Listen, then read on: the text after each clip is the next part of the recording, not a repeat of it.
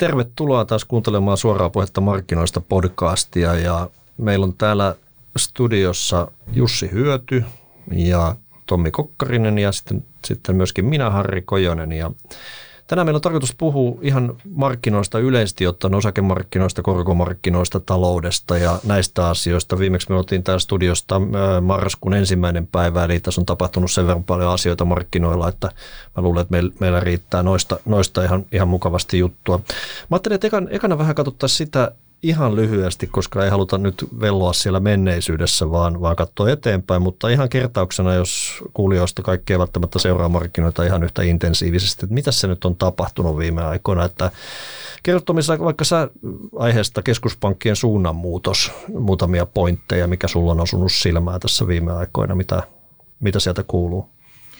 Joo, no se, siinä on kyllä tota, tapahtunut yksi, yksi taloustarhoitushistorian niin kuin nopeimpia takinkääntöjä, että, että kuinka niin kuin vauhdilla lähdettiin sitten sellaisesta oikeastaan aika, aika seisovasta tilanteesta sellaiseen ihan niin kuin suoranaiseen niin kuin paniikkiin näiden koronostojen suhteen. Eli jos mennään tässä ihan vain puoli vuotta taaksepäin, niin oltiin, oltiin tilanteessa, missä rahoitusmarkkinoillakin odotettiin noin yhden, yhden korkopisteen koronnostoa tai yhden tällaisen koronaston toteutumista, eli noin 25 korkopistettä tämän vuoden aikana Yhdysvalloissa. Joo. Niin nyt ollaan, nyt ollaan siinä tilanteessa, että, että tota helposti näitä korkoja nostetaan tuollainen 2,5 prosenttia tämän seuraavan, tai oikeastaan tämän kuluvan vuoden aikana, kun mennään sinne – ensi tammi-helmikuulle. Eli, eli aika harvoin on kyllä näin lyhyessä ajassa ne, ne tota, keskuspankkiodotukset tullut näin, näin niin kuin nollasta näin niin kuin näkyviksi. Eli tämä on, tämä on poikkeuksellista. Ja tässä taustalla syynä tietysti Jussi, meidän inflaatiohawkki, niin yksi iso tekijä on ollut tämä inflaation vahvuus ja, ja se, mitä säkin oot puhunut, että se ei tule niin nopeasti alas kuin mitä markkinat on ajatellut ja, ja mitä itse olen myöskin ajatellut, että se tulisi aika nopeastikin alas, mutta ei nyt ole toistaiseksi tullut. Joo, ei, ei, ole, ei ole tosiaankaan tullut ja, ja tässä mun mielestä pitää kyllä pakittaa aina sinne aikaan ennen pandemiaa ja, ja, ja silloin jo oli nähtävissä, että, että me ollaan siirtymässä – inflatoriseen ympäristöön ja, ja sen jälkeen tuli sitten massiivinen elvytys ja, ja kun siellä taloudessa ei ollut tällaista negatiivista velkakierrettä tai velkaantuneisuuden kierrettä, niin silloin sen elvytyksen ei täytynyt tehdä mitään muuta kuin täyttää se monttu, joka syntyi pandemiasta. Mutta siinä mentiin kuitenkin sitten reippaasti yli. Hmm. Ja kun sä olit jo siellä inflatorisessa ympäristössä, niin silloin oli oikeastaan niin kuin aika, aika jopa nyt ihan silloinkin oli mun mielestä niin odotettavissa, että inflaatio kiihtyy. Joo. No sen jälkeen tuli sitten vielä, vielä tota selkeämmin se, että pandemia teki tarjontakatkoksia ja sitten tuli tämä Ukrainan sota, josta erityisesti tuli näitä tämmöisiä tarjontakatkoksia, että ne on vaan tullut sen päälle sitten. No onko keskuspankit paniikissa sun mielestä? Ähm, no kyllä mun mielestä se, se paniikki on vähän semmoinen, semmoinen niin kuin huono termi. Se mä ajattelin, se, se, vähän, se on vähän puhetta markkinoista. Joo, joo, mutta se on vähän semmoinen. Niiden oikealla nimellä. Joo, mä, mä en tiedä, onko se oikein nimi siinä, mutta.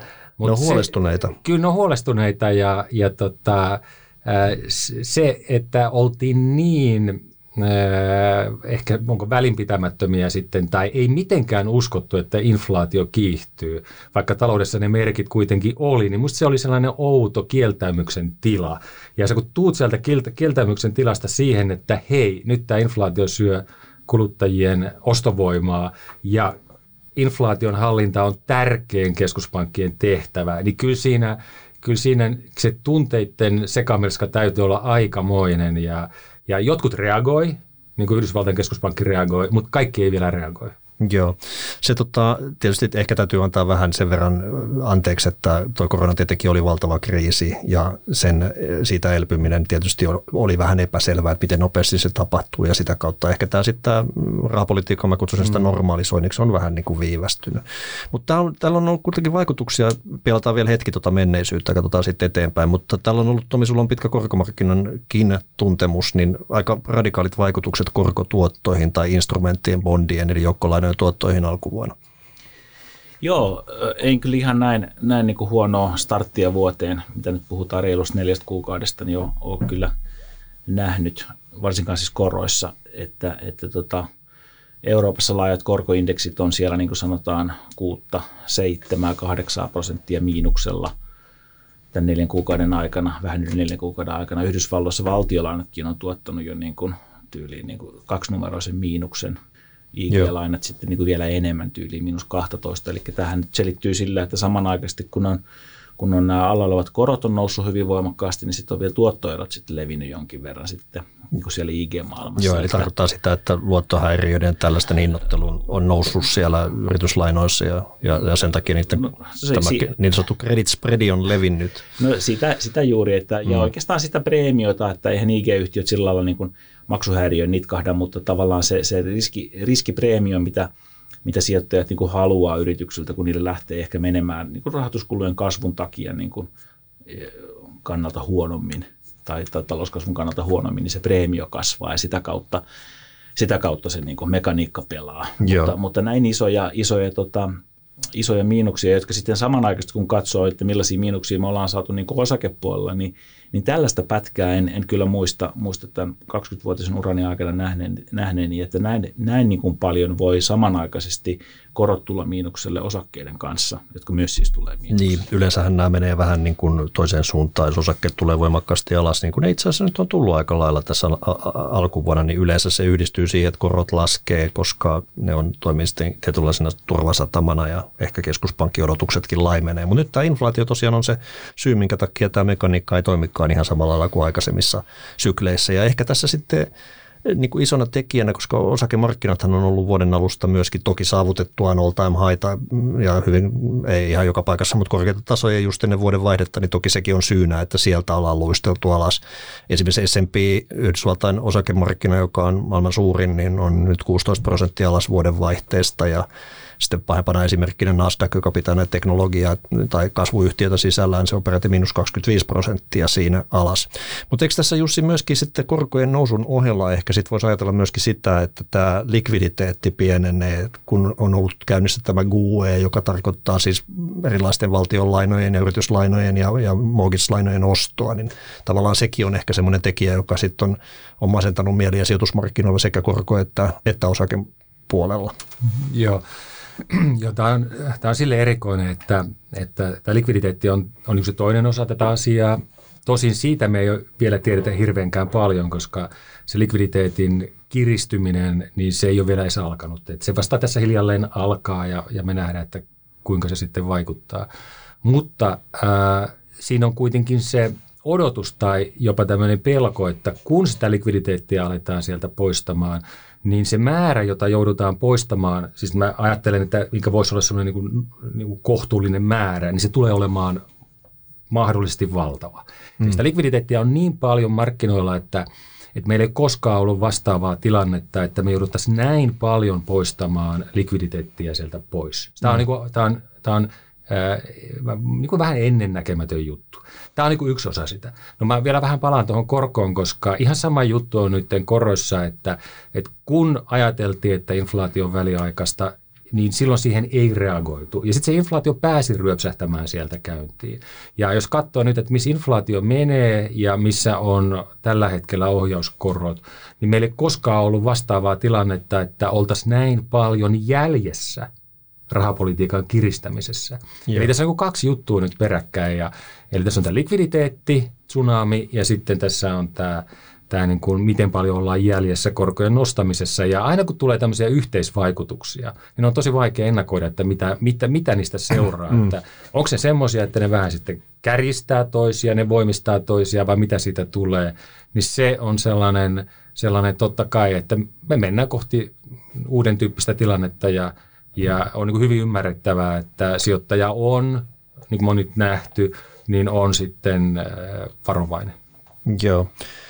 No näinhän se on. Tota, tota, äh, se on nyt tämä, mitä tässä ollaan alkuvuonna koettu tai marraskuun jälkeen, milloin viimeksi oltiin täällä studiolla läsnä, niin ollaan koettu. Mutta katsotaan vähän eteenpäin nyt sitten, että jos tämä keskuspankista me puhuttiin, mitä ne on tehnyt ja ehkä vähän viitattiin myös siihen, mitä ne tulee tekemään, että myöskin EKP, Euroopan keskuspankki, niin markkina odottaa ja itse asiassa tänäänkin on tullut liuka, liuta jäsenien puheita, jotka indikoi kyllä vahvasti siihen, että heinäkuussa tullaan sitten nostamaan ohjauskorkoa ja, ja tota, että EKPkin on, on siirtymässä tiukemman rahapolitiikan tai mä kutsun sitä normalisoimisessa yhden askeleen eteenpäin myöskin lopettamalla näitä lainojen osto-ohjelmia.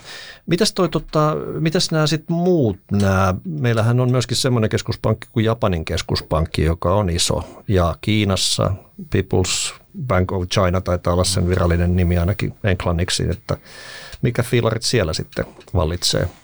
Haluatko Tommi sanoa siihen ekaksi Joo, eli siinä, siinä on vähän niin kuin vastavirtaporukkaa nyt sitten, että, että jos, jos anglosaksimaissa on lähdetty nostaa korkoja aika niin kuin reippaasti, reippaasti ja Eurooppa vähän sinne empii niin kuin siihen suuntaan, tai on indikoinutkin että on lähdössä tänä vuonna sitten melko varmasti nostamaan useamman kerran ja ensi vuonna sitten lisää, lisää sitten vettä myllyyn. Mutta Kiinassa on laskettu, todennäköisesti lasketaan vielä vähän lisää, eli siellä, siellä eletään niin kuin ihan, ihan toisen tyyppisessä ympäristössä, että siellä on edelleen pandemia on niin kuin iso ongelma, tämän, kiitos tämän niin kuin lääkepuolen näitä nollatoleranssiin, mitä tulee virukseen, että et se ei yksinkertaisesti ole, ole kovin helppo, helppo kuvio sitten, kun se yhdistyy tähän niin kuin kiinteistösektorin niin kuin isoon, isoon niin kuin yliinvestointitilanteeseen, eli, eli siellä niin kuin valtiovalta ja keskuspankki on pakotettu ja todennäköisesti elvyttämään lisää vielä tänä vuonna, että se talouskasvu pysyy kasassa. Eli ne menee mm. toiseen suuntaan. Kuulostaa kuulostaa erikoiselta, mutta maailma on ihmeellinen. Ja mm. Japani sitten taas, ja Japani sitten taas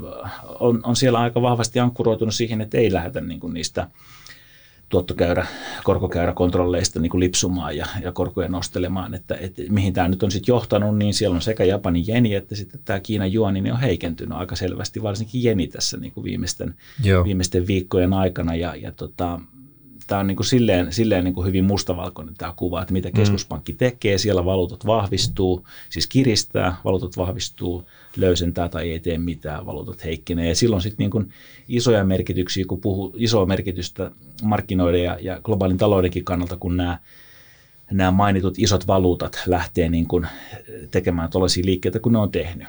Et se, se on niin kuin omiaan ollut myös niin kuin tämä niin sanottu noussut niin kuin kohonnut valuutta, volatiliteetti, niin, niin sehän on tuonut tällaista niin kuin ekstra häiriötä tähän. tähän niin Lisäjännitystä. Mm. Joo, se on totta. Valuutat pysyy hirveän stabiileina viime vuonna ja, ja tota, kaikki muu liikkuu, mutta valuutat on Oletko Jussi samaa mieltä näistä talouksista, että, tota, että, että varmaan tuo suunnat on ehkä just noin Kiinassa on vähän heikompaa nyt, Japanissa sitä mm. samaa kuin aina.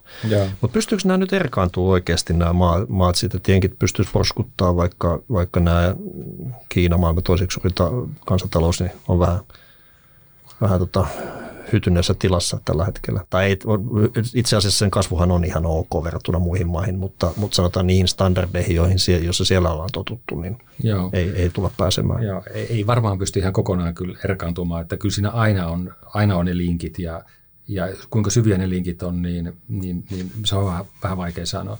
Mutta kyllä tämä on silleen, silleen mä taas, jos mä äsken sanoin, että on kaksi asiaa, jotka on, on kyllä hyvin poikkeuksellisia, eli likviditeetti ja tämä, tämä koronnosto, ne on hyvin poikkeuksellisia, niin kyllä sekin on hyvin poikkeuksellista, että, että Yhdysvaltain keskuspankki on niin eri muodissa – niin. kuin muut keskuspankit. Et se, on, se on niin iso ero, että sen täytyy näkyä siellä valuuttamarkkinoilla. Mm. Ja mä menisin vähän pidemmälle että vielä silleen, että, että kun me tullaan sieltä ultrakevyestä rahapolitiikasta Yhdysvalloissa, niin itse asiassa Harri, niin mä en oikein, mä käytän, tämä on vähän niin kuin semantiikkaa, mutta mä en käyttäisi edes termiä, että mennään niin kuin neutraaliin tai niin kuin normaaliin tilaan, vaan pitäisi pitää oikeasti kiristää. Niin pitäisi, mutta... Pitäisi kiristää, että sun pitäisi mennä niin kuin selkeästi ne. yli jopa sen, mikä on se neutraali tai normaali, mm. jotta se inflaatio saadaan sieltä hidastettua.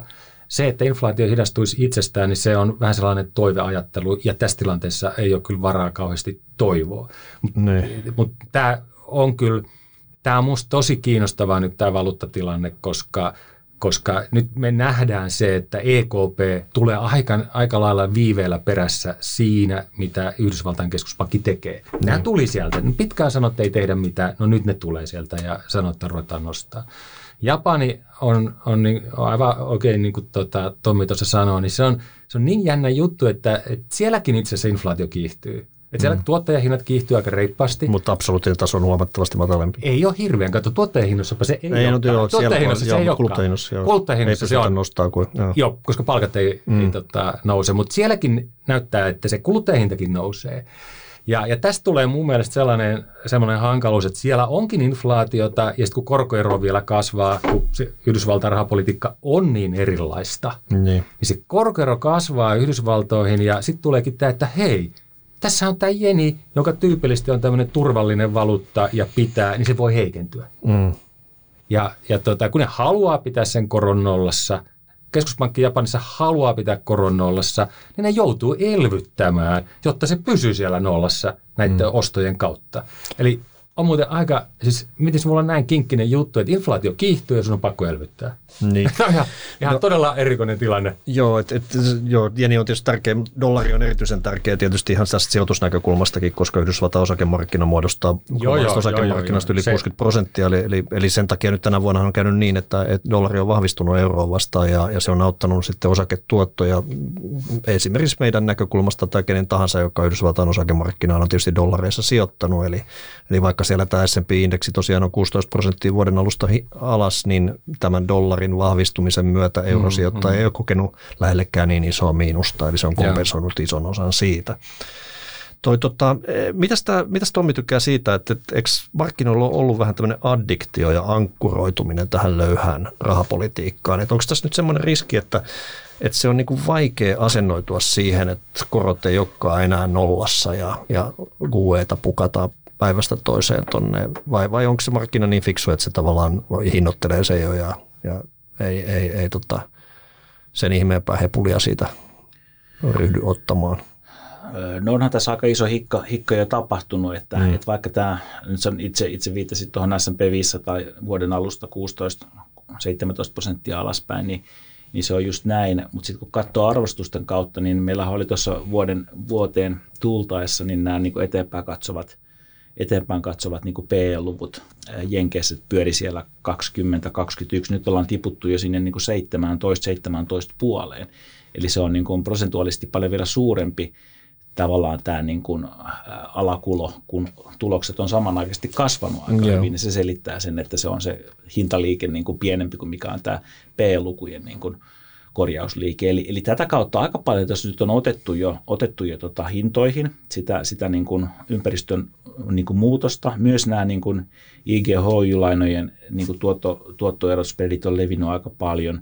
Ei mitään ihan hirveätä, että ollaan HYssäkin vasta, vasta siellä niin kuin historian keskiarvotasoilla Jenkeissä Euroopassa vähän niin kuin päällä, että, että mitään niin kuin taantumaahan siellä ei vielä niin kuin odoteta, mutta, mutta selkeästi tämä kaikki on ihan niin kuin aika, aika hyvin sopii yhteen sen kanssa, että nämä niin kuin poikkeuksellisen niin kuin, antoisat rahoitusolosuhteet on lähtenyt niin kuin tiukkenemaan ja sun on, sun on pakko niin kuin siinä kaikessa riskinotossa vetää niitä preemioita leveämmälle ja, ja tätä kautta hakea sitä uutta normaalia, normaalia tasapainoa. Joo. Eli jos tässä mennään niin kuin taantumaan tai, tai, tai semmoiseen, että, että niin kuin kasvu, kasvun odotetaan vielä heikkenevän nykytasoilta, niin, niin kyllä tässä on matkaa vielä sit osakkeella alaspäin ja, ja tuottoerolla leveämmälle.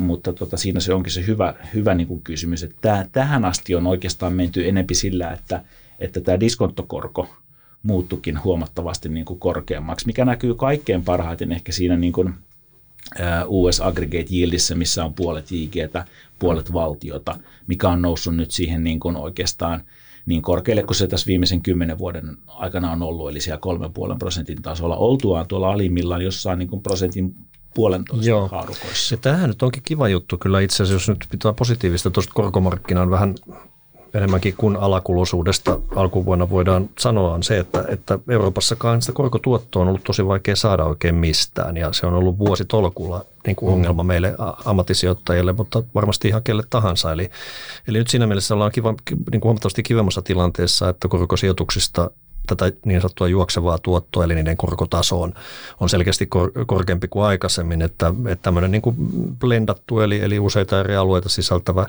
eurokorkosijoituskori, voisi sanoa näin, niin siinä päästään 3 prosentin tuottotasoihin, joka ei tietenkään kuulosta mitenkään massiivisen hienolle, mutta kuulostaa se aika paljon paremmalle kuin tässä vielä puoli vuotta tai vuosi sitten, jolloin puhuttiin ihan, ihan huomattavasti matalemmista luvuista, eli, eli jotain positiivista tässä kuitenkin on. Toi tota, Mä ajattelin, että katsotaan, puhutaan tuosta korkomarkkinasta seuraavaksi, tai siirrytään siihen oikeastaan eteenpäin katsomaan sitä, että niin kuin sanottu, ne tuottotasot on korkeimmillaan nyt sitten ehkä ainakin viiteen vuoteen Euroopassakin ja, ja Jenkeissä sitten vielä, vielä paremmalla tasolla ehkä sen takia, että siellä ne korko-odotukset, koron osto-odotukset on, on, on aika huomattavalla tasolla, niin kuin Tommi aikaisemmin sanoi.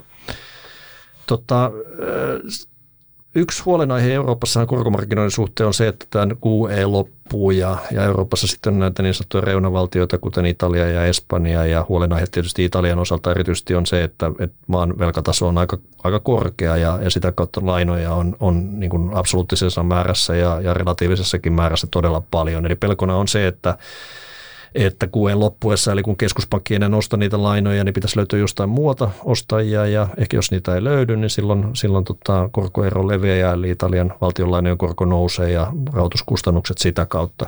Pidätkö Jussi tätä realistisena pelkona, pelkona että näin voisi käydä? Joo, mä, mä en ole ihan varma, käytänkö mä omalla kohdalla niin kuin sanaa pelko, että, hmm. että tavallaan mä en... en, en tota, no riskinä. No riski on, joo, hmm. se, se on niin kuin se oikein. Ja, ja mä näen myös silleen, mä pikkusen palaan tuohon sun edelliseenkin juttuun, että, että mä näen silleen, että jos korot nousee, niin se on todella se, niin kuin, se on sitä niin kuin hyvää asiaa, koska me tarvitaan tähän maailmaan korot yhtenä mm.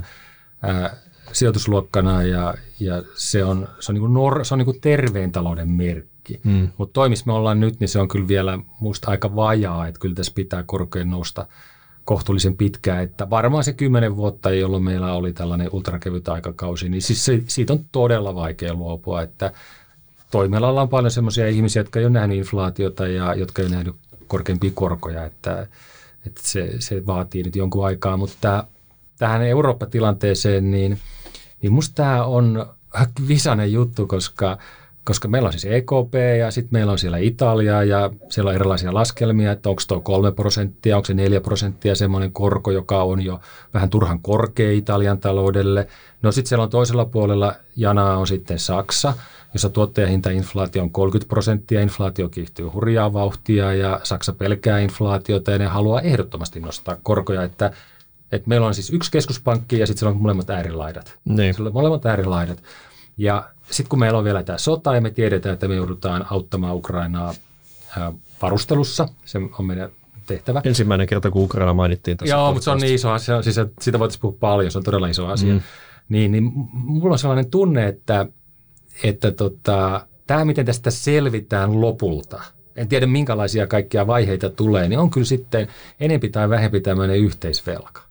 Huomaatteko te, että nämä asiat alkaa mennä taas, kun me on ollut geopolitiikka, niin ne alkaa mennä sinne, sinne niin kuin poliittiselle puolelle ja me joudutaan niin kuin miettimään, että kuin me hoidetaan tämä Euroopan ää, velan myynti tai miten me, miten me saadaan sitä velkaa otettua. Niin, mä pidän sitä kyllä niin kuin sellaisena kehityksenä, joka on jo käynnistynyt ja ollut aika, että näitä tota, mekanismeja tuon Euroopan tota, velkakriisiin silloin kymmenisen vuotta sitten, niin silloinhan kehitettiin jo näitä mm, mekanismeja, mm, joissa vähän niin kuin piilossa ikään kuin otettiin koko euron, euroalueen laajuista velkaa, että, että kyllä se on niin kuin väistämätöntä. Mutta se riski tässä kyllä tietysti on just, että, tai mitä Tommi, sä, mikä, mikä se olikaan mm. just se, ei se ollut pelko vaan, Pidätkö sitä riskinä, Tommi? Se riski, Joo, se, se mä en pelkää mitään. no niin, ei käytetä sitä sanaa. mä, mä oon ihan, ihan vähän niin kuin samalla linjoilla niin kuin toisaalta Jussin kanssa, toisaalta Farin kanssa, että että tämä, tämä niin kuin ensinnäkin tämä koronakriisi ja sitten tämä niin kuin Ukrainan kriisi, niin tämähän on, tämähän on niin kuin tavallaan vahvistanut tätä EUn niin kuin henkistä näköalaa aika mm. paljon sen yhtenäisyyden suhteen. Ja, ja nyt, nyt tämä on niin kuin, nyt pelkästään tämä niin kuin Venäjän uhka on, on niin, kuin niin, niin, niin kuin konkreettinen, että tämä niin kuin sinetöi sen, että mekin saadaan tässä jollain, jollain sopivalla aikataululla tämä liittovaltiokuvio niin kuin vahvemmin eteenpäin. Että se on niin kuin Euroopan ja meidän kaikkien etu, että tätä ajatellaan niin kuin yhteisesti. Hmm. Ja, ja se kulu, mitä nyt tuossa mahdollisesti joutuu, joutuu, sitten, joutuu sitten esimerkiksi Pohjois-Eurooppaan, Etelä-Eurooppaan niin kuin subventoimaan, niin – se on aika pieni kulu sitten niihin mahdollisiin uhkakuviin nähden. Ja muutenkin tämä maailma on menossa nyt siihen, että tänne on hyvin selkeästi tullut, tullut yksi tietty blokki, mitä niin kuin Yhdysvallat johtaa, toinen tietty blokki, mitä Kiina johtaa. Eurooppa on nyt toistaiseksi ollut vähän niin kuin siinä välillä, mutta lopulta me ei oikein voida sitten niin kuin jäädä siihen väliin. Meidän on pakko mennä toisaalta Yhdysvaltojen suuntaan. Se on parempi vaihtoehto Ja, ja se kaikki, kaikki, mitä autonomia me halutaan täällä säilyttää, niin on se, että meidän täytyy sitten niin hitsaantua paremmin yhteen. Ja nyt, tätä nyt alkaa se... mennä pod, äh, politiikka-podcastin puolelle, tämä on osa kakkonen sitten. Me voidaan voi... tästä oma istunto jos. Joo, se otetaan sitten oma istunto, mutta ehkä mä vastaan sitten itse tuon Italian tondiin, että, että siellä kymmenen vuoden tota, Italian korko on tällä hetkellä valtiolainen korko on kolme prosenttia aika tarkkaan, no, eli, niin. eli ei se absoluuttisena tasona ole mikään kovin pelottava. Maalla on velkaa pilvin pimein ja, mm. ja totta kai jokainen niin kuin korkopiste maksaa enemmän, toki tietysti lainoilla ne on emittoituja aikoina, että ehkä siinä ei ihan, ihan niin kuin valtavaa pelkoa, anteeksi riskiä ole, mutta, mutta kyllä se kuitenkin on otettava huomioon, että sieltä poistuu nyt iso ostaja EKPn ostojen loppumisen myötä ja tarvitaan muita ostajia, jotka saattaa vaatia korkeampia, korkeampia tota, ää, korkoja.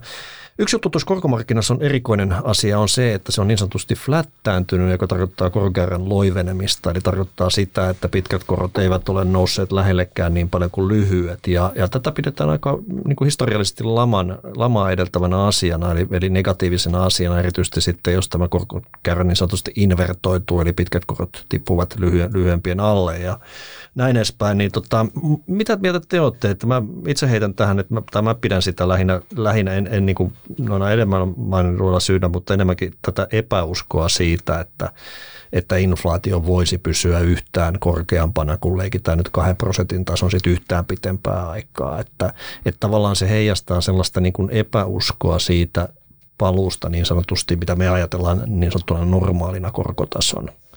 Mm. Ja sen takia tavallaan se ei ole päässyt nousemaan samalla lailla. Että sen tekijät on vähän erilaisia kuin aikaisemmin, aikaisemmissa mm. sykleissä.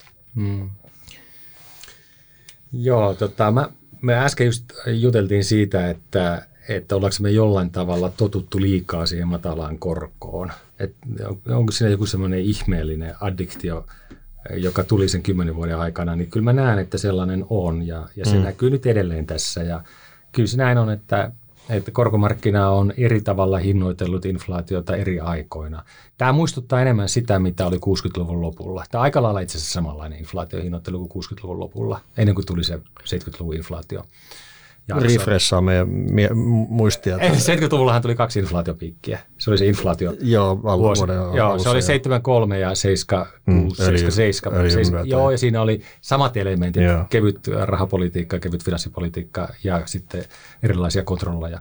Eli, eli silloin 60-luvun loppupuolella oli aika lailla samanlainen tilanne. mä pidän sitä yhtä merkittävänä asiana kyllä tässä. me ei vaan niin kuin osa, me ei niin kuin, se taso on vaan jäänyt jotenkin roikkumaan tuonne matalalle, kun me ollaan totuttu siihen. Nyt sitten ruvetaan katsomaan, että mihin se pitkä korko oikeasti menee ja sitten, että onko tässä nyt tämä inflaatio tämmöinen väliaikainen. Se on tietenkin ihan yksi kelpo selitys, mutta jos vähän hakee sitä, että mitä kaikkea inflatorista tässä on, niin tässä on palkat, tässä on selvästi tuotannossa kapeikkoja, tässä on vihreää siirtymää, mm. tässä on kaiken maailman infrainvestointeja, tässä on tosi paljon asioita, jotka viittaa siihen, että me voidaan joutua tämmöiseen ää, niin kuin selkeästi ää, kovemman inflaatioaikakauteen. Eli siis se, että se olisi väliaikainen, niin se on kyllä, se on vähän niin kuin, se on yksi arvaus, joka ei välttämättä ole kauhean hyvä. Mm-hmm.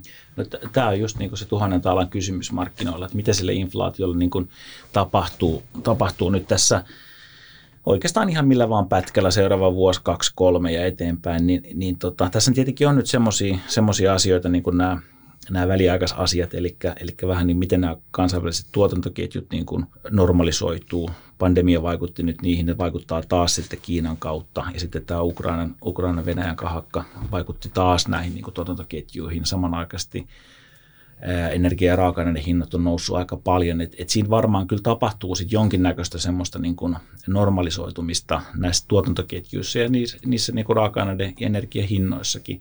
Ja sitten toisaalta kun katsoo tätä rahapoliittista kiristymistä, kun se nyt etenee tuolla ja näitä markkinaolosuhteita, mitkä siis myös – kiristää näitä rahoitusolosuhteita, niin kyllä sekin rupeaa niin kuin painamaan sit sitä kysyntää. Mm. Siellä Amerikassakin niin kuin, ihan niin kuin, oikeastaan voi sanoa jo nyt vähän näkee, että nyt, nyt jo vähän painaa. Mistä sanotaan vähän itsensä korjaavaksi. Niin, että et mm. sitten kun sulla rupeaa tavallaan se tarjontapuoli normalisoituu tai tervehtyy, niin se, se ottaa pois hintapainetta. Ja sitten mm. se kysyntäpuoli kun laskee, niin se ottaa pois hintapainetta. Että kyllä me täältä niin 7, 8, 6 prosentin tasolta tullaan alas, mutta, mutta se, että tullaanko nyt ihan sinne kakkoseen asti saatiin alle, missä oltiin, niin, niin mä vähän epäilen, että, että sinne ei kyllä päästä. Että me jäädään kyllä pariksi vuodeksi tähän kolmen neljän tasoille hengaamaan. Niin, jos ei nyt mitään lamaa tietysti tuo tämmöisiä shokkeja, mm, ja tuo öljyhinta on energian hinta, kaiken kaikkiaan siis kaasut, kaasut ja tota, öljy ja näin edespäin, että ne on niin merkittävässä mm. tekijässä ja on noussut niin paljon, että se on selvää, että ne on antanut inflaatiopiikkiä. Että, mutta se, mitä Jussi tuossa aikaisemmin sanoi, että, että tietysti kun on kysymys kuluttajahinnoista, niin silloin on merkitystä, että, että saadaanko niitä palkankorotuksia mm. aikaiseksi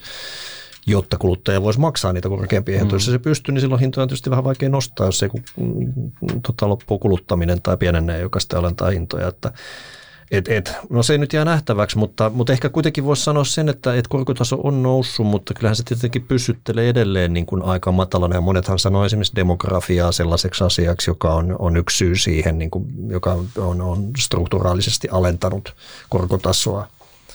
Mutta nyt demografiakin saattaa tietysti muuttua, muuttua tässä tota ajan myötä johonkin suuntaan ja, ja, ja säästämisasteet pienentyä ja tämä on myös yksi asia. Mm-hmm. Mutta oikeastaan jos me puhutaan vielä markkinoista enemmän, että et, et seuraus nyt tosiaan on ollut se, että korkomarkkina on ollut aika, aika surullinen alkuvuosi. Positiivinen puoli on se, että nyt sijoittajille ja säästäjille tarjotaan huomattavasti parempia korkotasoja, eli, eli esimerkiksi tilivaluutan tai anteeksi tilillä roikkuvan rahan sijaan, niin nyt korkosijoituksista on mahdollista saada ihan järkevää korkoa, että, että siinä mielessä tilanne on niin kuin, niin kuin erällä niin kuin sä sanoit Jussi, että, että, että tosi kiva, että korot mm. nousee, koska me päästään niin sanotusti Joo. normaalimpaan Joo. elämään ikään kuin. Mutta tota, se ehkä korkomarkkina, mä haluaisin sanoa korkomarkkinoista jotain vielä merkittävää. Tämä on niin merkittävää. Kuulijat yleensä ehkä saattaa pitää korkomarkkinoita tässä uudena haukotuksena, mutta täällä niin kuin ammattilaisten parissa korkomarkkina on, on hyvin tärkeä ja et, et se, siihen joudutaan kyllä panostaa niin kuin senkin miettimiseen aika lailla. Että. Mä, no mä voisin lisätä sen verran, että mä, mä jotenkin on kallellaan siihen, että, että mä en niin kuin tässä niin kuin lähiaikoina pelkää sitä, että korot edelleen jatkaa voimakkaasti nousua. Mutta en mä kyllä odota sellaista niin kuin, niin kuin laskettelua takaisinkaan päin. Että, että se, se voisi näkö yrittää vähän stabiloitua tänne tasolle. Että kolmonen on ihan hyvä taso nyt toistaiseksi niin kuin Yhdysvalloissa. Ja miten tästä mennään eteenpäin, niin se ratkee nyt sitten siinä, kun me mennään tota, syksyyn ja ensi vuoden puolelle, että tuleeko tässä sitten, miten tämä niin kuin suhdanne tästä niin kuin kehittyy. Hmm. Jos tämä suhdanne pysyy kuitenkin vahvana monestakin eri syystä, niin silloin meille, meille tulee tavallaan se uusi paikka siihen, että keskuspankit on pakotettuja todennäköisesti nostamaan lisää korkoja. Mm. Ja sitä kautta me mennään niin pitkässä, pitkissä korossakin ylöspäin. Mutta jos me nyt onnistuttiin jo tällä, tällä kiristyksellä ja näillä muilla ikävillä episodeilla sitten ajamaan itsemme nopeammin taantumaan kuin, kun piti mennäkään, niin eihän ne sitten ne korot nousu, että sitten ne todennäköisesti laskee seuraavaksi. Mm, Mutta niin. tässä on nyt niin kuin kuitenkin ihan hyvät ainekset siihen, että me otetaan, että tämä kolme prosenttia muuttuu neljäksi prosentiksi, nyt mm. sanotaan seuraavan vuoden puolentoista aikana. Niin, inflaatiota tarkoitat. Ja mm. ei vaan korkoa, korkoa. pitkää ah, korkoa niin, niin Yhdysvalloissa. Yhdysvalloissa ollaan kolmosen hujakoilla tällä hetkellä. Mm, kolmosen hujakoilla tällä mm. hetkellä. Siitä, siitä voidaan kyllä sinne neljään mennä, mutta se vaatii vahvempaa suhdannetta, koska mä en usko siihen, että tällaista niin kuin rahapoliittista niin kuin kiristyskampanjaa voidaan jatkaa, jos talous ei ole riittävän vahva. Niin. Mm. Toi, tota, joo, mä, mä, joo, tää, on, kun tämähän on se isoin asia kuitenkin meillä, että et mitä inflaatiolle tapahtuu ja mitä korolle tapahtuu. Ja jos tällainen aikakauden muutos tapahtuu, niin sehän koskee nyt just tätä asiaa. Ja se oli kymmenen vuotta tosi pitkä ja meidän, meidän on hyvin vaikea muuttaa meidän ajattelua sillä tavalla, että hei, nythän me ollaankin voimakkaamman inflaation aikakaudella ja sitten korot pitää olla korkeammalla. Se on todella vaikea henkisesti monelle. Mutta kyllä tämä inflatorisuus on niin vaikea käsite, että siis sehän ei ole sitä, että me katsotaan pelkästään sitä inflaation lukua, vaan se on myös sitä, mikä on meidän korvien välissä. Että siellä on se inflaatio-odotus, joka vaikuttaa. Ja niin kuin tuossa puhuttiin, niin meillä on paljon investointitarpeita. On ne vihreitä, on ne infraa, on ne energiaa, on ne puolustusmenoja ja näin. Niin siellä on sitä kysyntää, mikä on siis tavalla, tavallaan hyvä asia, että meillä on investointitarpeita, mutta mm. se myös pitää yllä sitä inflatorisuutta. Ja nyt mä tuohon inflatorisuuteen otan yhden esimerkin sieltä 70-luvulta, joka mulla ainakin niin kuin tärähti päähän ja ja se oli se, että kun, jos nyt katsoo sen 70-luvun, johon nyt voidaan vetää jonkin verran yhtäläisyyksiä, niin silloin vaikka siis talous hidastui ja talous supistui, mm. siis supistui, niin silloin edelleen niin inflaatio voima oli siellä ja inflaatio kiihtyi. Puhuttiin stagflaatiosta mm. Joo, mutta siis edelleen mm. tietysti, että inflaatio kiihtyi ja, Ja mä näen, että totta kai jos talous nyt hidastuu, niin se on hidastava voima inflaatiolle, mutta se inflatorisuus voi olla syvempi olio siellä sisällä, mm. että kun, sit, kun se pikkusen se talous sinne sitten taas lähtee toipumaan, niin se inflatorisuus torisuus pusahtaa sieltä ylös uudelleen. Eli mä, mä oon koko ajan ajatellut sillä, että tämä ei ole pelkkää niin kuin sitä, että tämmöisiä niin vuosimuutoksia, vaan tässä on paljon sitä, mikä on ihmisten korvien välissä. Ja sen takia alun perin meidän olisi pitänyt pelätä. Mm-hmm. pelätä tätä inflaatiota. Ja se ei, me ei pelätty ollenkaan. Me vaan, ei tässä mitään hätää. No, mutta tässä tämä onkin, onkin ihan, ihan sama lasti, eli Jussin kanssa ollaan, että, että tämä tietynlainen niin kuin vahvuus – taloudessa, niin, niin se valitettavasti tarkoittaa jatkossa inflaatiota Kyllä se tar- lailla kuin tähän asti. Ja tätä kautta se tarkoittaa rahapoliittista kiristystä, että mitään ei tule niin kuin ilmaiseksi. Ei, ei, et, et tässä, tässä, ei. Se, tässä se onkin se ero nyt siihen viimeiseen kymmenen vuoteen. Mä, mä, mä en voi uskoa sitä, että meillä oli kymmenen vuotta tuommoinen jakso ja jotenkin me ihan tämmöisen muutaman kuukauden hikan jälkeen palattaisiin täysin normaaliin. Niin. Se, se on vähän liikaa odotettu. Mm, mm. Mutta ehkä ei, ei nyt kannata ehkä ripotella tuhkaa päälle. Ei me sitä tehdä. Ei me sitä tehdä. Että, että kyllähän tämä maailmakin tietysti on muuttunut, että, että siihen on syitä, minkä takia Joo. inflaatio on ollut niin matala siis jo pitemmän aikaa, että globalisaatiot ja tällaiset asiat. Mutta se, se juuri syy siinä on mm. muuttunut.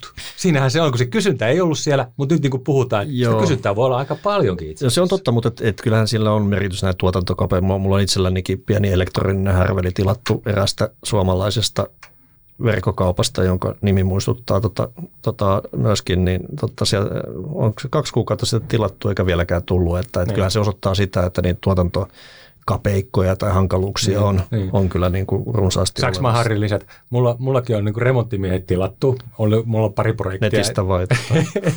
Mutta ei, se on tosi vaikea kuule saada, koska niitä töitä on niin paljon niin. edelleen, että ei tule remontit, ei valmistu. Kyllä, niin kyllä. Joo, kyllähän nyt varmasti on tuommoisia. Mutta hei, jutellaan niistä osakkeista tosiaan, että, että mä vielä toistan tuon alun, että, että alkuvuosi on ollut, ollut tota alasuunnan liikettä osakkeissa ihan globaalisti ja maantieteellisillä alueilla on hirveästi eroa. Se, missä, mikä on osunut silmään, on tietysti paljon tämmöiset niin volatiilit sektorit, teknologia, biotekniikka, jossa, jossa tota, kurssit on tippunut topeistansa helposti 50 prosenttia monissa tapauksissa ja koskee muun muassa erilaisia teema-ETF, jotka pitää sisällä sisällä erilaisia teemoja ja ne on usein tuommoista pienyhtiötä ja, ja volatiilimpaa yhtiötä ja, ja usein teknologian kanssa tekemisissä. Ää, tota, onko tämä teidän mielestä iso liike, niin kuin, että S&P 15 prosenttia nyt, onko, pitäis, pitääkö tota pitää niin kuin isona vai normaalina vai? No kyllä se, kyllä se jos mä aloitan, niin, niin tota, kyllä mä sanoisin, että se – sehän ei tietenkään tuossa S&P 500 vielä ole, et voi oikein sanoa, että se olisi niinku tavallaan, jos katsoo vain sitä hintaliikettä, niin mikä erityisen iso. Niin. On 16 on aika paljon, että et niin kuin puhutaan minus 20 on sen karhumarkkinan niin kuin merkkiä, ja sitten kun mennään taantumaan, niin sitten, sitten yleensä se 30-35 rupeaa riittämään. Eli, eli siinä on tavallaan puolet, puolimatkassa ollaan niin sanotusti, jos laittaa tällaisen karhuhatun päähän mm. S&P 500 sen kanssa. Mutta sitten kun katsoo tota Nasdaqia ja, ja tätä teknologian maailmaa, niin siellä ollaan kyllä monin paikoin tultu jo sitten niin kuin sieltä niin kuin huipuilta jo, jo sitten niin kuin 50 ja enemmänkin alas. Että, että mä sanoisin, että se on se teknologiapuoli ehkä vähän jo pitemmällä tuossa – tuossa niin kuin alakulon hinnoittelussa kuin se S&P. Tosi se riahan tuki ihan eri lailla. Niin, koska lähtökohdat on, mutta, mutta sanotaan niin kuin ne mediaani, mediaani niin kuin yhtiöt, ne on tullut enemmän kuin 50, ne on tullut 60-70 prosenttiakin siellä tekkimaailmassa alaspäin. Joo.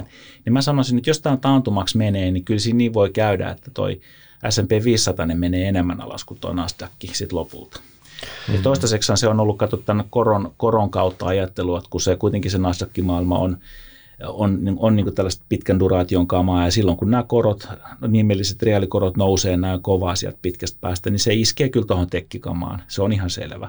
Mutta sitten jos me lähdetään mennä siihen taantumaan, niin sieltä lähtee niin kuin tavallaan, siellä vähän niin kuin kääntyy toisinpäin se koron, koron liike. Eli se ei enää ne. Niin. nouse, vaan se voi niin kuin laskea ja se kyllä tukee sit suhteessa sitä maailmaa, että et se, et sielläkään kyllä ei, ei, ei huolta, että pysty rahaa tekemään sielläkään, mutta häviit ehkä vähän vähemmän sitten kuin, kuin siinä S&P 500. Mm. Joo, se, se taso on tietenkin aina yksi asia, että jos nyt piirtää sen kymmenen vuoden grafiosakkeista tai piirtää vaikka vuodenkin grafiosakkeista, niin, niin kyllähän me on lähdetty tippumaan tosi korkealta tasolta ihan siis pelkkiä hintoja, hintoja, niin, hintoja, hintoja katsomalla näin, näin se on. Ja siinä mielessä niin tämä korjaus, mikä me ollaan nyt nähty, niin, niin tuota, en, en mä jotenkin niin kauhean, kauhean huolestuttavana vielä sitä pidä. Et mä pidän sitä enemmän juuri tällaisena korjauksena. Ja erityisesti se on korjaus siellä teknologiaosakkeissa, koska se kevyt rahapolitiikka ja nollakorkoaikakausi, niin se oli tekijä, joka nosti sitten vähän niin korkojen korvikkeiden eli teknologiaosakkeiden hintoja. Et siinä mielessä tämä menee aika lailla odotusten mukaisesti. Joo. Mutta tota... Sori kolinaa, mä Joo, sä siinä, laitan, sä laitan, laitan, laitan mun tota... Sulla alkaa virta loppua Joo, varmaan laitan kännykästä. Niin Siitä tota, tulee sä vähän laitat- kolinaa, sori vaan. Mutta, mutta tota, ää, me ei olla vielä oikeastaan nähty, että mihin tämä suhdanne kehittyy. Ja me ollaan vielä siinä korko, korkosyklin alkuvaiheessa, että, että me ollaan nyt saatu semmoinen, semmoinen niin alkumaku, että ruvetaan valmistautumaan sitten siihen, että, että mitä se uusi aikakausi voisi olla.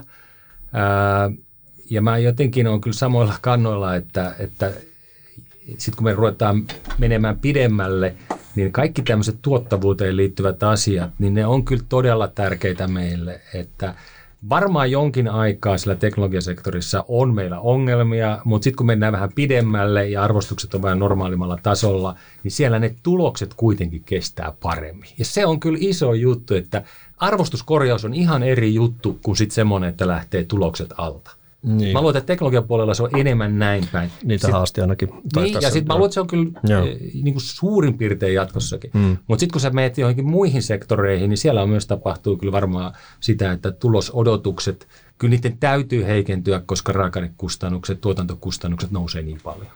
Kyllä se on just näin, koska jos mä vielä, vielä jatkan ja täydennän, tota, niin, niin tästä saa mennä jonkun matkaa taaksepäin, kun katsoo sitä tuloskehitystä, jopa Euroopassa nyt vuoden alusta ja Jenkeissä myös, niin, niin kuin, mitä, mikä on se ollut, niin ne itse asiassa kehittyy erittäin hyvin samanaikaisesti, kun markkinat on tullut kolmanneksen alas. Joo. Eli Ja sitten- osakkeet sitten- on ikään kuin halventunut. Joo, joo, ja siis kahta kautta. Eli Joo. sitten niin kuin ne hinnat tippuu ja ne P tippuu vielä enemmän. Eli, eli tä, tällaista niin kuin juopaa, mitä nyt on tapahtunut, että tulokset kehittyy näin hyvin samanaikaisesti, kun kurssit vaan tippuu, niin se, se asettaa vähän ehkä semmoista kysymysmerkkiä siihen pöydälle, että, että kyllä tämän suhdanteen pitää oikeasti ruveta nyt pehmenemään, jotta se verifioisi sitä osakkeiden niin kuin halpenemista monellakin eri tapaa, tai sitten ne osakkeet jonkin verran korjaa takaisinpäin. Että tämä, tämä niin kuin juopa, mitä aina syntyy, niin se on nyt aika stretchi niin kuin tähän suuntaan. Kyllä. Että, Joo, ja sitten tässä tietysti on tehnyt paljon otsikoita nämä, nämä tunnetut nimet, kuten Netflixit ja Metat, Metat ja, ja koko tämä, tämä porukka, jotka on, ovat nimiä, jotka useimmat ihmiset tietää. Ja siellä on nähty aika, aika isoja tiputuksia vuodenvaihteesta. Että jos mä tuossa nopeasti katson, niin tämmöinenkin luotettava nimi tai tunnettu nimi kuin Amazon.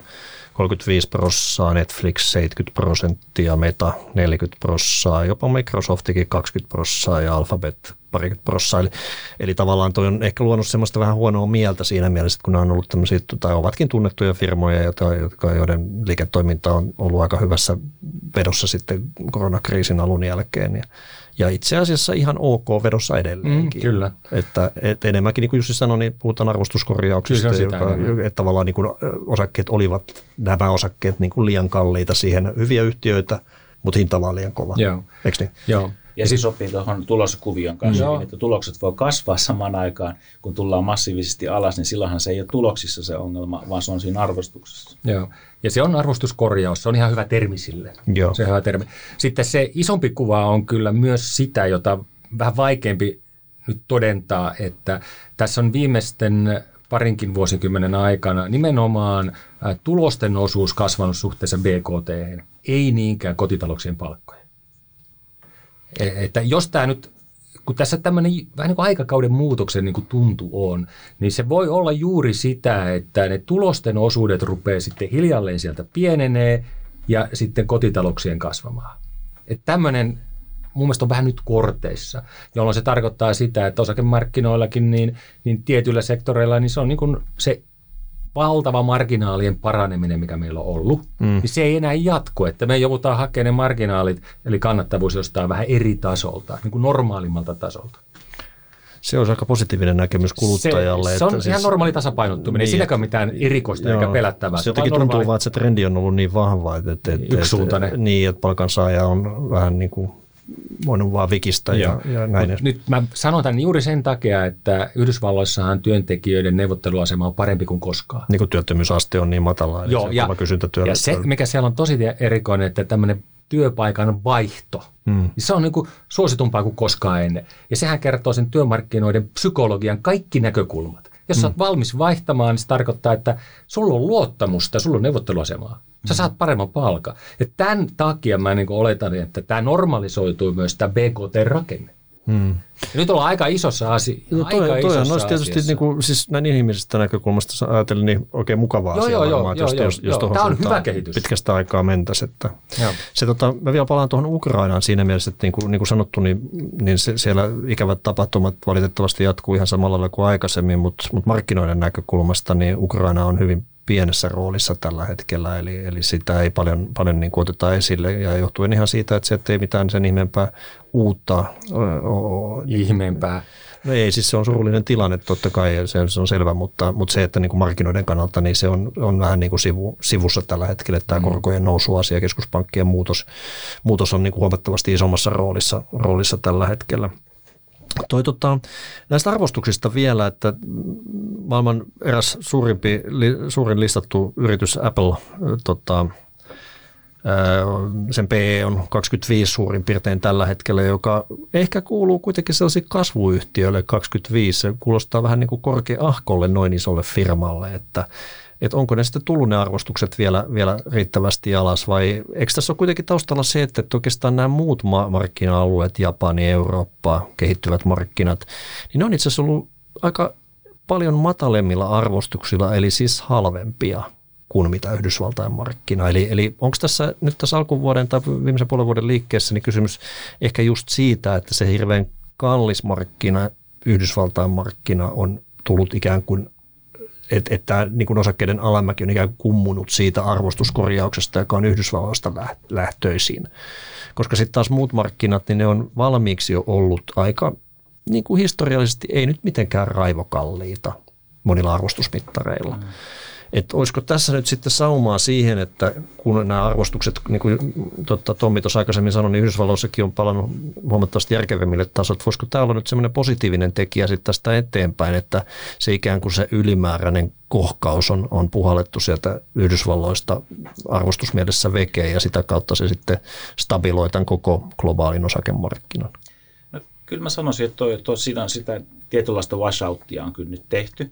Et jos nyt vertaa, unohdetaan aina valuutat ja verrataan vaan, miten Yhdysvaltojen niin nuo isot osakkeet on mennyt ja miten Euroopassa isot osakkeet on mennyt, niin, niin itse asiassa niin Yhdysvalloissa ne on tippunut enemmän tänä vuonna kuin Euroopassa. Niin puhtaasti hintoja katsoen niin, kyllä. puhtaasti hintoja katsoen. Ja, ja siis se vielä samaan aikaan, kun tämä Ukrainan kriisi on tavallaan tuossa Euroopan valtio, valtimolla ihan täysin niin kyllä se on aika hyvä suoritus ja se kertoo silloin just jotain, jotain niin kuin siitä, että, että mitkä nämä arvostustasot on ollut, että Euroopan ja esimerkiksi niin kuin United Kingdomin arvostustaso on all time low tällä hetkellä. Niin, eli halva, halva, eli se on halpa. halpa mm, kun kyllä. sitten esimerkiksi Yhdysvallat on vieläkin niin kuin kalliimpi kuin se on ollut viimeisen niin kuin kymmenen vuoden aikana, vaikka se on näin paljon halventunut tänä vuonna. Että tämä niin kuin arvostusjuopa, Yhdysvallat versus niin kuin Eurooppa ja muut, muut niin kuin alueet, niin se kasvu tosi isoksi. Se on niin kuin osa, osa tätä, tätä puristusta. Ja sitten jos katsoo sen kasvupuolen kautta, se viittasi tuohon Appleen, Appleen tuossa, niin jos katsoo sitten sellaista niin kuin kaiken näköistä äh, teknologiaa, kaiken näköisiä niin kuin kasvuyhtiöitä eri toimialoilta, niin, niin, niin nämä yritysten kokonaisarvo per, per niin kuin myyntiluvut on kyllä tullut, tullut niin kuin huimasti sieltä niin kuin jostain 15 jopa viiteen hmm. niin kuin alas tämän viimeisen niin kuin kuuden, yhdeksän kuukauden aikana, niin kyllä se on niin kuin se arvostuskorjaus, niin se on kyllä tosi pitkällä, mä sanoisin näin. Sinne on jäänyt näitä yksittäisiä linnakkeita, linnakkeita sitten, jotka on tässä niin kuin otsikkotasolla, esimerkiksi tämä Apple. Mm. sitä, sitä, se on tietenkin hyvä esimerkki sanoa, että onko se niin kuin ok edelleen 25, mutta, mutta pitää muistaa, että tämmöiset niin kuin large cap tekit, niin ne on monesti vähintään sen 30 prosenttia niin kuin preemiolla niin kuin siihen markkinaan nähden. Jossain kohti ne on ollut 70 prosenttia, nyt ne on enää 30 prosenttia, että, että tällaisia juttuja, että ne on aina kalliita. Mutta mä, mun viesti nyt tässä vähän, vähän niin kauttarantaan on se, että, että kyllä tähän niin kuin korkeasti arvostettuun tavaraan on, on laitettu tosi iso, iso niin kuin tasokorjaus jo nyt. Mm-hmm. Joo, tämä on varmaan vähän kaksiosainen tämä markkinaliike, että se mistä puhuttiin, että kun korot nousee, niin totta kai tämmöisten korkojen korvikkeiden, niin kuin teknologiayhtiöiden, niin niiden arvostus laskee, mm. hinnat laskee. Se on, se on tapahtunut, se on täysin looginen kään, käänteinen sille, mitä tapahtui tuossa sen, sen viimeisen viiden vuoden aikana. Sitten tämä toinen juttu on se, että se inflaatio vaan nyt päästettiin pikkusen liian nopeaksi, se kiihtyi liikaa. Ja se nyt sitten heikentää ostovoimaa ja sitten se tulee kyllä vaikuttamaan yritysten marginaaleihin. Et se on sellainen niin kuin yleisempi ilmiö, joka sitten vähemmän koskee teknologiayhtiöitä, mutta sitten koskee enemmän näitä muita yhtiöitä. Joo. Ja tämä asia on vielä tietenkin kesken, että tätä nyt joudutaan tässä katsomaan, että miten se puoli kehittyy ja, ja siitä me nyt varmaan niin kuin kaikki tässä jutellaan, että esimerkiksi tämä sota on kyllä silleen tärkeä asia, että sehän vaikuttaa inflaatioon voimakkaasti mm. ihan jo nyt. Eikö vaan, energiahinta ja ruoka, kaikki joo. ruoka. Mm. Siis ruoan hintahan on selvästi korkeammalla kuin 2007. Ajatelkaa. Että se on korkeammalla kuin silloin 2007, jolloin oli ää, hyödykekriisi. Niin, okei. Okay. Joo, joo, niin, joo, se, 2007. Joo. Ja, ja näin, että ää, se, se, se on semmoinen tämän hetken juttu. No sitten vielä mä yhden asian otan tässä näin, ja se on sitten se, että kyllä tässä tulee sellainen olo, että pitääkö meidän globalisaatiossa kääntyä taaksepäin, että nyt me ollaan vähän epäileviä Kiinankin suhteen, ja onko se nyt ok, että tuotanto on niin hajallaan ympäri maailmaa, ja ne tuotantoketjut ovat niin hauraita – Joo. Ja ainakin mitä me tiedetään Yhdysvalloista, niin kyllä ne kääntää sitä tuotantoa takaisin sinne kotiin. No se on totta jo, jo näin niin kuin turvallisuuden vuoksi, mutta se, se, varmasti on kyllä inflatorista. Se on inflatorinen, se on se halvalla, halvalla tekemään kuin Kiinassa, missä kaikki, kaikki saadaan halvalla tehtyä. Se on vähän sellainen pidemmän aikavälin juttu, mutta sekin on tässä niin, ajassa. Mä, mä, mä, itse pidän kyllä, että globalisaatiolla sillä on niin vahva voima, että se, se tavallaan se, se halpuu, se kuluttajan niin kuin edullisemman tuotteen saaminen on tosi vahva voima. Että se, on sen vahva. kääntäminen Joo. voi olla kyllä hankalaa. Biden sanoo tämän tieteen siinä maantilaa koskevassa puheessa, että kyllä se varmaan, kyllä siinä poliittista tahtoa on. Miten se menee, kun tässä on tämä tasapaino, halpuus ja sitten mm. turvallisuus, niin se, sepä tässä nyt sitten nähdään. Se jää nähtäväksi jo. Ehkä tuohon samaan teemaan vielä, vielä noista osakkeista, että katson tässä Stocks 600 eli Euroopan laajan osakeindeksin eri sektoreita, millaisia tuottoja siellä vuoden alusta on ja siellä taitaa olla yksi tai itse asiassa kaksi sektoria, jotka on plussalla vuoden alusta ja toinen niistä on öljy ja kaasu, oil and gas-sektori, joka nyt on kokonaistuotolla mitattuna noin 19 prosenttia plussalla, kun, kun tuo laaja markkina on, on sitten suurin piirtein 12 prosenttia miinuksella. Eli, eli kyllä voittajia sitten on tuotakin löytynyt kuitenkin osakemarkkinoiden sisältä ihan sektoritasolla kiinni. Ja, että tässä tavallaan se inflaation nousu, joka johtuu mm. pitkälti energiasta, on toki muitakin syitä, niin sitten sillä on, on, on asioita, jotka sijoitusmaailmassakin on hyötynyt mm. siitä. Kullan hintahan euroissa taitaa olla 10 prosenttia vuodenvaihteesta ylös, mikä sekin on niin kuin tässä ilmastossa nyt alkuvuonna koettujen miinusten sekä korko- että osakepuolelta, niin tietysti suuria ilonaiheita, että on tuollaisia, mm. tuollaisia niin kuin valoisia kohteita. Mm. Latinalaisen Amerikan osakkeet sijoittuu kehittyvien maiden osakkeiden sisään ja ne on toiminut, toiminut siellä vastapainona sitten kiinalaisille osakkeille, jotka onkin ollut vähän surullisempi tarina sitten vuodenvaihteesta mm. ta- talouden, talouden tota, ongelmien takia. Joo, se, sehän on luonnollinen juttu, että kun energiaosakkeet nousee voimakkaasti, niin silloin muut laskee. se on vähän niin kuin, mm. se on niin kuin leivottu sisään se juttu. Niin, tämä, on, tämä öljy ja tämä se on kustannus se on, muille. Se on mielenkiintoinen siinä, että nythän nyt on olemassa tämä ESG, eli Environmental Social Governance, tämmöinen suuri trendi sijoitusmaailmassakin, joka tähtää tietysti siihen, että meidän yhteinen ympäristömme olisi, olisi tota lapsillemmekin turvallisempi ja puhtaampi ja näin edespäin muun muassa. Mutta tämä on johtanut siihen, että tämä sijoitusmaailmassa, niin, niin tota, näitä ei hirveän, hirveän niin suopeudulla katsota öljyyhtiöihin sijoittamista ja, ja sitä kautta niin, niin tota, tämmöiset liikkeet tietysti, että 20 prosentin nousu tänä vuonna, niin on, on oikeastaan tapahtunut vähän niin kuin yllättäen. Mm. Mä en tiedä, olisiko ilman äskeitä ne nousseet 50 prosenttia. Niin, voi olla, että niitä olisi tullut sijoittajia enemmänkin sinne, niin. että, että nyt kategorisesti monet sijoittajat on, on pois lukeneet, eli, eli eivät halua sijoittaa niin. laisinkaan tuohon mm. sektoriin. Mutta se ongelmahan on just siinä, että jos, jos katsoo sitä esimerkiksi öljyn, öljyn niin kuin kysyntä, kysyntäprojektioita seuraavat 50 vuotta eteenpäin, niin se on edelleenkin kasvava. Mm. Ja tämä oli ennen tätä kaikkia näitä sota, sotia ja kriisejä ja, ja sitten samanaikaisesti tämä vihreä siirtymä, niin se, se vaan vaatii niin kuin fossiilisia polttoaineita, että se saadaan tehtyä, raaka-aineita. Eli tässä ollaan niin semmoisessa vähän niin kuin hankalassa kierteessä nyt niin kuin monta vuotta eteenpäin, että, että aika vaikea nähdä, että tuo öljy pääsee tuolta mitenkään tulemaan alaspäin, koska sinne ei ole sitten myöskään investoitu tämän, tämän niin kuin uuden, uuden niin kuin ESG-regiimin takia. Eli tota, siellä ei ole kapasiteettia myöskään niin kuin vastata siihen. Mm. Eli, eli vaikka, se, vaikka se onkin harmillinen asia, että sinne tulee enempi sitä niin kuin kysyntää, mutta näin se vaan menee. Ei me saada mm. hoidettua tätä vihreätä siirtymää, eikä me saada sodittua ilman tätä fossiilista kanssa pelaamista. Mm, se on kyllä. Joo, tämä monimutkaisuus on ollut tavallaan tiedossa ja nyt jos katselee uutisia, niin esimerkiksi ö, tuuli, turbiinien toimittajat sanoo, että kun raaka-aineet on niin kalliita ja kun varausia ei saa, niin ne, niillä liikevaihdot kasvaa, mutta niiden kate tulee alas oikein mm, kunnolla. Mm.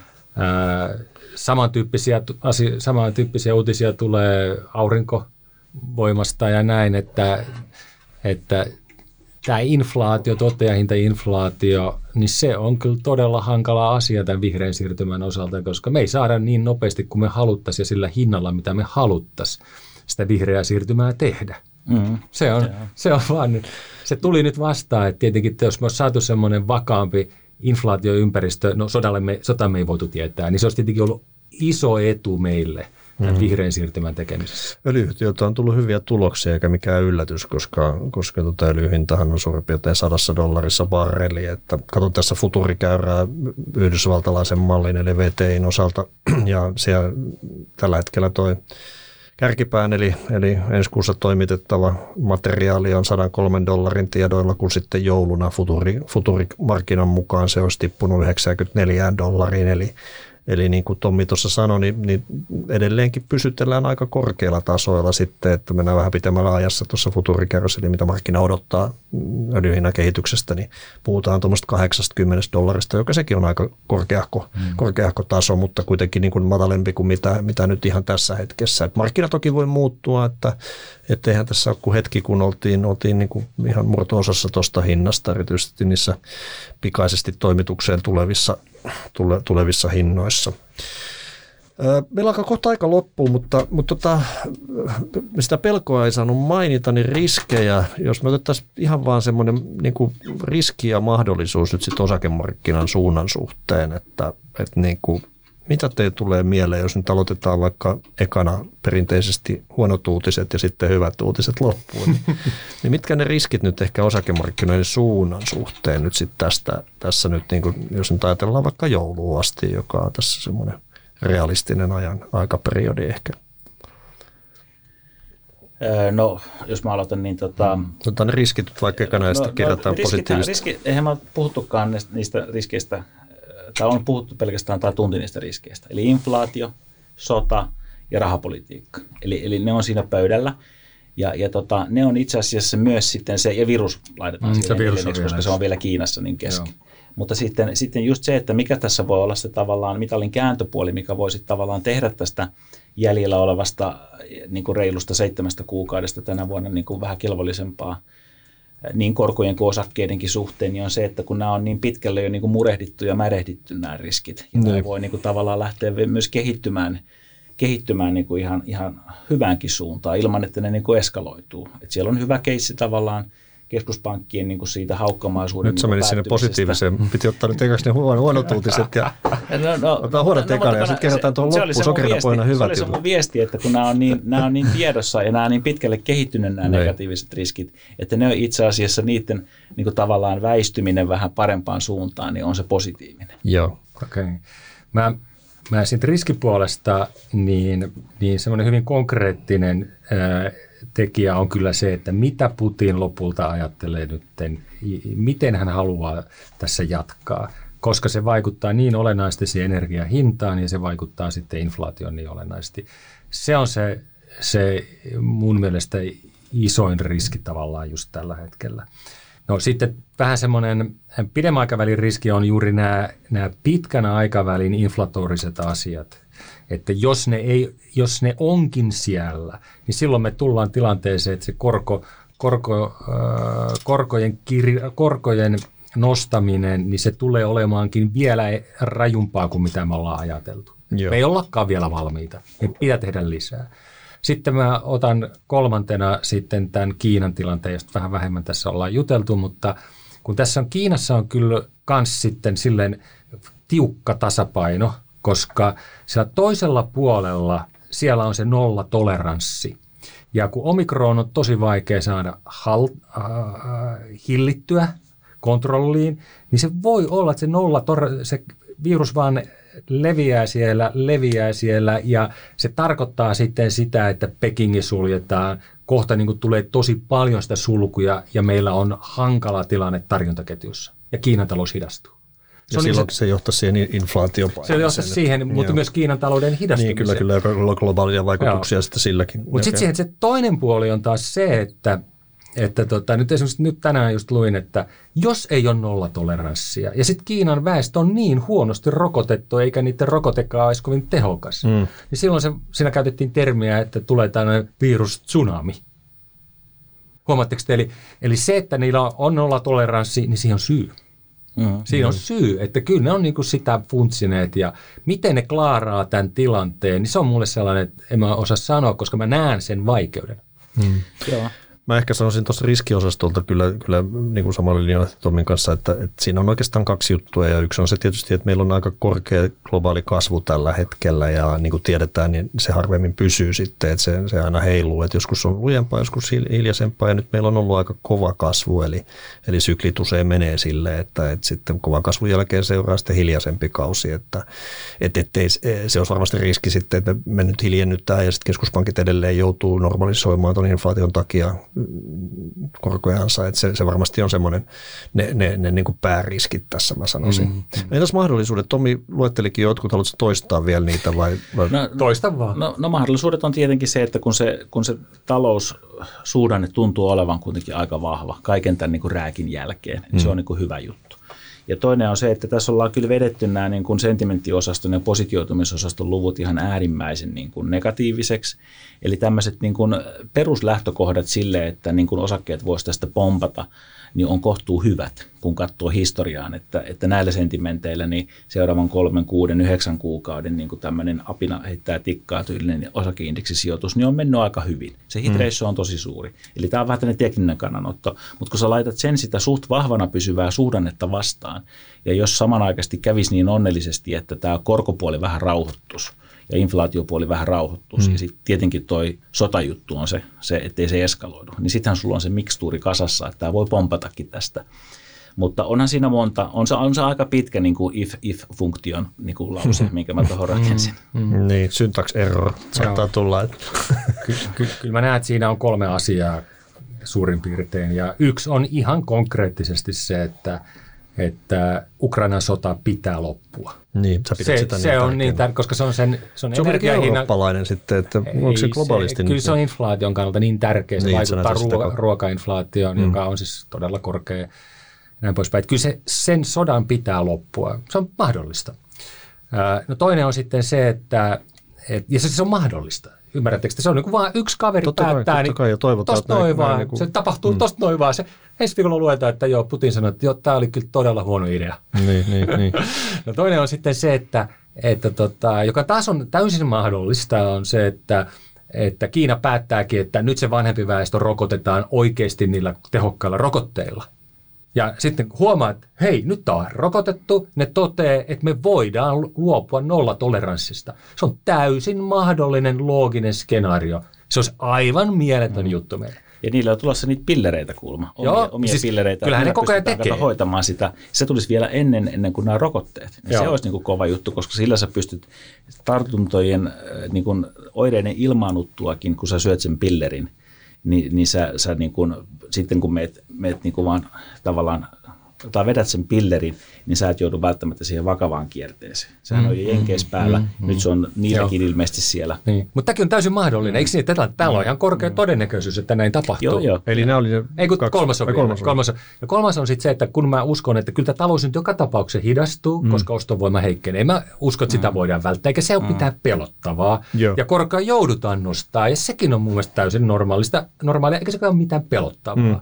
No sitten mä tiedän faktana, että meillä on ne valtavat investointitarpeet siellä taustalla, joka on siis erittäin todennäköistä, jolloin, joka tarkoittaa sitä, että me ollaan siirtymässä ihan hyvään kysyntätilanteeseen. Niin, niin kyllä. Tämä on taas niin kuin hyvin looginen, hyvin odotettava skenaario. Joo. Ei tässä ole mitään, että tässä on niin kuin mahiksia suuntaan toiseen. Niin kyllä varmaan noista aineksista tulee, eli tavallaan keskuspankkipolitiikat ainakin mitä tulee noin ohjauskorkoihin, niin odotuksethan on jo hinnoitellaan markkinoilla melko, melko voimakkaaksi ja no, melko nopeiksikin myös nämä nostot, eli tavallaan se on markkinoilla tiedossa.